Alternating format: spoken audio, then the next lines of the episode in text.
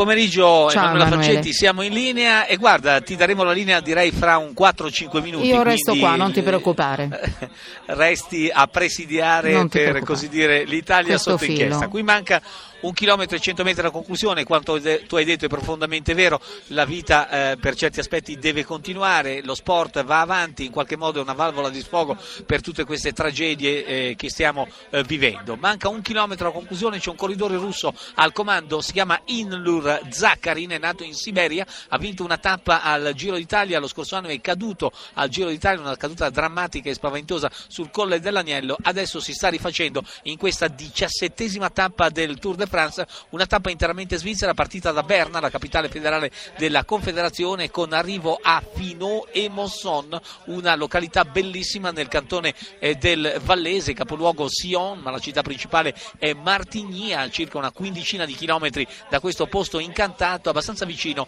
al Monte Bianco, al confine con la Francia, ma abbastanza vicino anche al confine con l'Italia. Dicevo che Zaccarin ha un vantaggio di una quindicina di secondi eh, sul colombiano Pantano che ha già vinto una tappa al Tour de France, poi in ordine sparso ci sono una ventina di corridori, il gruppo della maglia gialla eh, Christopher Froome insegue a circa 7 minuti. Un chilometro, anzi 600 metri e alla conclusione per Zaccarin è la fase più dura della salita, un paesaggio meraviglioso, un paesaggio alpino stupendo, questo del cantone del Vallese al confine fra Francia, Italia e e Svizzera. Il corridore russo sta spingendo disperatamente sui pedali, è vicino a una grande affermazione, la sua velocità è di 15 km orari, notevole perché è un tratto in dura salita, mancano soltanto 600 metri alla conclusione, questione proprio di un paio di minuti e poi il Zaccarin, questo nome così eh, complesso, andrà a vincere questa tappa del Tour de France, la diciassettesima,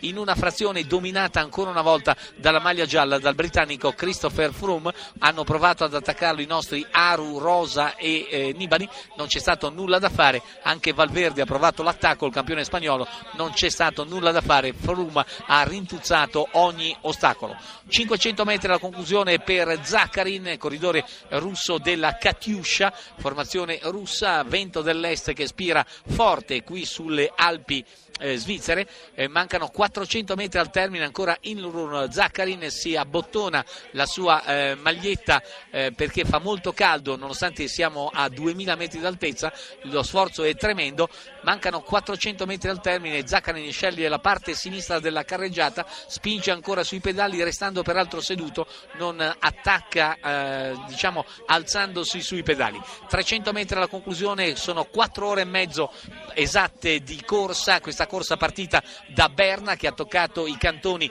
di Berna, di Friburgo e del Vallese, 300 metri alla conclusione per Inlur Zaccarin che andrà a vincere questa tappa importante, una delle frazioni più dure del Tour de France in questa salita scoperta per la prima volta dagli organizzatori a Finot e Mosson dove c'è anche un lago artificiale molto bello, molto suggestivo sul quale si riflettono i monti del Vallese. 200 metri al termine, 4 ore 35 minuti 50 secondi il tempo percorso da Inrul Zaccarin che adesso si abbottona la maglietta per far vedere anche lo, spor- lo sponsor ma soprattutto per coprirsi perché in effetti lo sforzo è stato tremendo. 150 metri alla conclusione con il pubblico tutto in piedi che tributa al eh, corridore russo eh, il giusto applauso perché ha compiuto una grande impresa è scattato a pochi chilometri dalla conclusione ha risucchiato il colombiano Pantano e va a vincere con pieno merito. 100 metri al termine e poi cederemo la linea a Emanuela Falcetti per Italia sotto inchiesta. Qui l'inchiesta l'ha eh, compiuta brillantemente il Zaccarin che va a vincere questa tappa dopo 4 ore e 37 minuti di una corsa durissima e spettacolare. Non cambia nulla per la maglia gialla